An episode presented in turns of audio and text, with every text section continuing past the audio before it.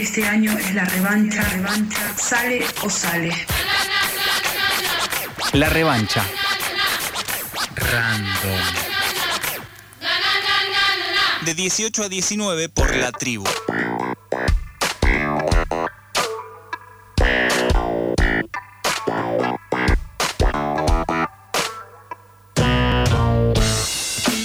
Seguimos al aire de la revancha random. Estaba viendo si estaba hablándole al lugar correcto del micrófono mientras han pasado ya 37 minutos de las 6 de la tarde. Queda poquita. ¿Cómo se va el programa? Queda poquita revancha por delante, pero la vamos a exprimir por esto que hablamos al principio del programa, que va a ser la entrevista que tenemos para esta tarde en un momento en que las prácticas y los permitidos, entre muchas comillas, de complicidad dentro del fútbol están siendo bastante debatidos. Como decíamos al principio del programa, eh, tienen, pasan menos desapercibidos y tienen menos tolerancia en muchos sectores.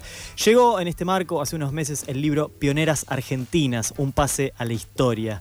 Una investigación de Mónica Santino, Tamara Aber y Julieta Océs sobre esa parte eh, de la historia invisibilizada en relación al fútbol argentino, que ha sido reducida esa historia a la historia del fútbol masculino. Eh, del otro lado del teléfono ya se encuentra una de sus autoras, así que desde acá le damos la bienvenida a Tamara Aber, antropóloga social, docente de la Universidad de Buenos Aires, jugadora de fútbol en Norita Fútbol Club y miembro de la coordinadora de Fútbol Feminista Sin Fronteras. Hola Tamara, te saludan Lucila y Blas. ¿Cómo Hola Blas, hola Lucila, ¿cómo andas? Gracias por la invitación, gracias por darle espacio a la historia del fútbol femenino para, para poder difundirla, porque parte de la transformación del fútbol es estructural y tiene que ver con conocer quiénes fueron las protagonistas, quién fueron, quiénes fueron las ídolas del fútbol femenino. Gracias a vos por atendernos y bueno... Sabes que te escucho un poco bajo. A ver, ahora... Un poco debe ser porque tengo la voz tomada, pero vamos a darle un poco más de retorno. Y te, pregunto, ¿cómo es esto que cuenta el libro que las mujeres juegan de forma profesional desde principios del siglo XX? ¿Por qué eh, estamos hablando de un profesionalismo que nace recién ahora? Mira, esto es algo que nos pasa a todas las jugadoras. Yo creo que ahora estamos en otro momento, pero todas de nosotras, cuando empezamos a jugar al fútbol, pensamos que éramos las primeras, que éramos muy pocos, que eran muy pocas pero la realidad es que del siglo XIX que las mujeres están jugando al fútbol, están jugando en Rosario, están jugando en Argentina, en, la, en Buenos Aires, eh, formamos parte de la historia desde un principio. El único inconveniente es como nos pasa en otros momentos, en otras eh, áreas o sectores de, de sociales, nos invisibilizaron. Mm. No salíamos de los medios, no, no, nos no estamos en las canchas, pero sí estamos en la memoria de las protagonistas, que es lo que intentamos recabar en el libro, ¿no? que está basado en la historia oral de ellas. ¿Y cómo fue este proceso de investigación? Este proceso que entiendo que si te referís a historia oral, eh, las pudieron entrevistar. Fue difícil porque justamente por el tratamiento que se le dio al fútbol entre mujeres, eh, que surgió en el potrero, ¿no? Que es la historia que cualquier pibe o hoy jugador de fútbol puede hacer de sí mismo, que empieza en el barrio con sus vecinos y vecinas, en el barro, consiguiendo una pelota, consiguiendo un botín o sin botines. Es la misma historia, pero con la dificultad de que estaba mal visto, con la dificultad de la discriminación y con la dificultad de la discriminación y sobre todo de la exclusión porque la historia de estas jugadoras muchas veces se ve interrumpida porque en un momento de sus vidas tienen que dejar de jugar a la pelota por eh, que no había no hay lugar no había lugar para jugar o eran eh, directamente discriminadas y violentadas en sus lugares de trabajo ¿Y cuáles fueron las, las dificultades con las que se encontraron en ese proceso de investigación? Bueno, justamente esto, ¿no? El, trabajar con la memoria, con el recuerdo. Nosotras siempre decimos que para que haya futuro y que haya presente, tenemos que conocer y fortalecer las raíces. Eh, y esas raíces son las protagonistas, que son, la, que son las pioneras del fútbol femenino. Lucila Sandoval es una ex arquera, mm. pionera también, que se dio la tarea de juntar a todas estas eh, protagonistas de la historia para poder reconstruir este relato, ¿no? la, la épica, los partidos que fueron claves, los torneos que hicieron crecer el movimiento, las, las ídolas, los, los goles, los goles que hicieron también a la historia. Bueno, y esto es muy difícil porque no estaba eh, en los medios periodísticos, ¿no? Estaba en los archivos personales de las jugadoras, que como archivos personales eh, eh, cuesta mucho la conservación. Entonces nos encontramos con archivos con hojas rotas, hojas mojadas, porque muchas de estas jugadoras son de sectores populares, entonces tuvieron que atravesar mudanzas, desalojos, eh, viven, viven en viviendas con inundaciones, incendios, entonces tuvimos que trabajar con un archivo personal muy precario y sobre todo con la memoria de las jugadoras, con algunas medios gráficos hicimos una búsqueda de archivo eh, con mucha dificultad porque no está catalogado dentro de los archivos históricos.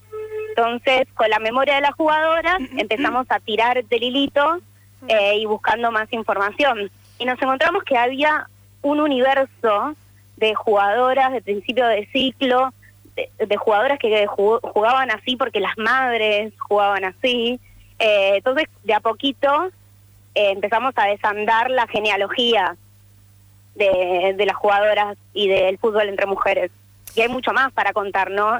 Esto es una pequeña muestra, es algo muy, muy pequeño de lo que nosotras pudimos recabar, que son los recovecos de la memoria, como que como siempre la memoria es un hecho del presente y del futuro que habla del pasado. Y por el lado de la recepción, ¿cómo fue esa recepción tanto de, bueno, las pibas, les pibis, de, que les gusta el fútbol, que les gusta el deporte, pero también de las grandes cúpulas del fútbol y de los clubes? ¿Cómo fue esa recepción del libro? Mira, tuvimos muchas dificultades porque todo esto empezó en el 2017 con la búsqueda de sancionar una ley que es la ley del 21 de agosto, es el día de las futbolistas hoy día, pero en su momento, en nuestro trabajo como asesoras en la Comisión de Mujer, Infancia y Adolescencia, Moni Santino, Julieta Voces, yo y Ayelen Pujol impulsamos con las pioneras la sanción de esta ley, del Día de las Futbolistas.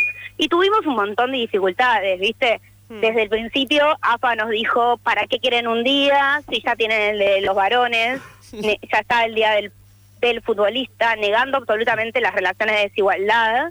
Eh, bueno, nosotros tenemos en la ciudad de Buenos Aires una dificultad mayor, que es que tenemos el macrismo hegemonizando hace años la legislatura y también tuvimos que dar esa discusión eh, en el Parlamento, pero el día fue abrazado por tantas mujeres y jugadoras de fútbol que finalmente se sancionó no solo se sancionó en la Ciudad de Buenos Aires, sino que también sancionó a nivel nacional el año pasado. Hoy tenemos el 21 de agosto, el Día de las Futbolistas, en homenaje a 17 pioneras jugadoras que formaron parte de la primer selección femenina argentina, que no fue cubierta por los medios, pero que hace poco se recuperó esa historia y hoy esas jugadoras están siendo reconocidas en un hecho de reparación histórica que, se lo debíamos como sociedad. Y yo creo que ahí, en ese momento, en ese movimiento que se generó por el 21 de agosto, nos encontramos todas, ¿no? Las que juegan entre amigas, las que militan el fútbol feminista, como las compañeras de la nuestra y otras organizaciones de base que organizan y que contienen y acompañan eh, el juego entre mujeres, eh, las dirigentes, las hinchas de fútbol, nos encontramos en esa, en esa plataforma que tiene que ver con la historia, ¿no? Porque nos reconocemos mismo del mismo engranaje, como esa cadena, el eslabón de la cadena que se hace más fuerte si somos muchas y si tiene una raíz específica. Y este, este deporte lo tiene. Estás escuchando a Tamara Ver, antropóloga social, docente y jugadora de fútbol en Norita Fútbol Club. Tamara, eh, pensaba en, los obstáculos, en las barreras que encontraron esas pioneras y que seguro aparecen retratadas en estas historias. Y recordaba una noticia de algunas semanas en las que nos enteramos que las jugadoras de- del club Villa San Carlos eh, estaban eh, abrieron un cafecito, que es una aplicación y un sitio web para nada re- eh, recolectar dinero, para hacer un- una vaquita, digamos, en el que, bueno, eh, quien podía podía poner unos pesos para que las jugadoras puedan viajar a, eh, a otro lugar a, a tener un partido oficial en el que tenían que competir y que claramente el club no podía eh, o no quería afrontar los gastos para, para el equipo femenino. De esos ob- obstáculos y barreras de, de las pioneras previo a la, a la profesionalización que, que se logró hace algunos años, ¿cuáles siguen, digamos? ¿Se siguen encontrando es- e- ese tipo de obstáculos o son obstáculos nuevos, diferentes? Sí, yo creo que estamos hablando de un fútbol femenino muy diferente hace que al que pasó hace cinco años. Hoy no podemos hablar de una profesionalización, nosotras no hablamos de una profesionalización, lo que tenemos hoy es una semi, una pseudo profesionalización, tenemos ocho contratos por clubes, es imposible son- sostener un plantel de 22 jugadoras profesional con ocho contratos por clubes, eso es un apoyo al fútbol femenino, no es una profesionalización. Eh, eso es uno, uno de los principales obstáculos que tenemos porque las jugadoras no pueden dedicar su vida al entrenamiento, que hoy el fútbol masculino sí lo permite. Y eso a nivel internacional y el fútbol femenino local no, no, no, no resulta competitivo, porque tenemos jugadoras que tienen que trabajar de cajeras, de farmacéuticas, entrenar y después competir a nivel internacional con equipos de fútbol que tienen un entrenamiento de todos los días la semana, tienen cubierta la obra social y tienen cubierta la subsistencia, digamos. Hoy nuestras jugadoras no tienen eso. Entonces es una desigualdad simbólica, que eso es un paso que yo creo que el movimiento feminista ha hecho mucho para reconstruir la imagen de la jugadora, proyectar la imagen de jugadora como una posibilidad que quizás las pioneras no tenían esa imagen. Las ídolas y lo- los ídolos eran varones o compañeras de equipo. Hoy una pibita conoce a Vanini, a Bonsegundo, conoce a Betty García, a Elba Selva, eh, y puede imaginarse como siendo jugadora de fútbol.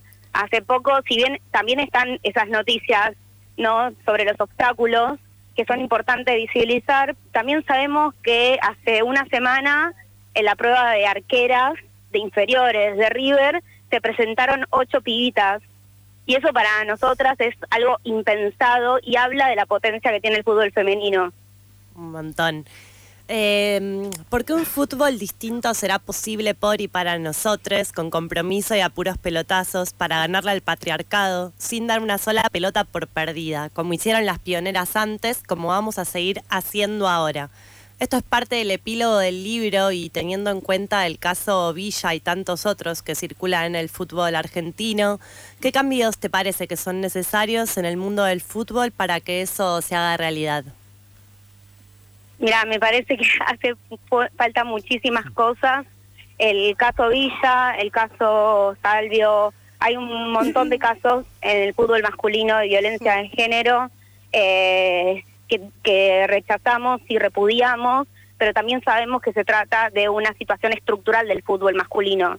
El fútbol no es solo un deporte, el fútbol en nuestra sociedad, en la Argentina, en el mundo, construye sexualidad, construye subjetividades y hoy se monta sobre un sistema violento y desigual de, de, eso- de- de esos modelos que promueve. Nosotras militamos un fútbol diferente. Entonces, eh, cuestionamos la presencia de violentos en el fútbol y creemos que hoy esa discusión que tenemos que está que, que- que es vigente, que está visibilizándose, tiene que ver con el movimiento de mujeres. Quizás hace 10 años pasaba desapercibido un, violento en un equipo de fútbol, entonces consideramos que es una conquista y hoy se visibilice esto y tiene que ver con lo que hicimos nosotras hasta ahora y tenemos que seguir haciendo, pero también sabemos que no se va a solucionar separando la manzana podrida del sistema, que lo que está mal es el sistema y hay que transformar de- desde la raíz, digamos, ¿no? Desde las inferiores. Eh, las compañeras en los clubes están haciendo un... generaron protocolos, generaron comisiones de género, pero si no transformamos la vida cotidiana de los clubes, estas situaciones van a seguir siendo cotidianas. Sí, si bien eh, está claro que hay realidades que exceden a un deporte en particular y que tienen que ver con la transformación de, de las relaciones de una sociedad entera, es cierto que eh, por lo menos los clubes, mientras de a poco van siendo eh, receptivos de algunos cambios, podrían tener gestos.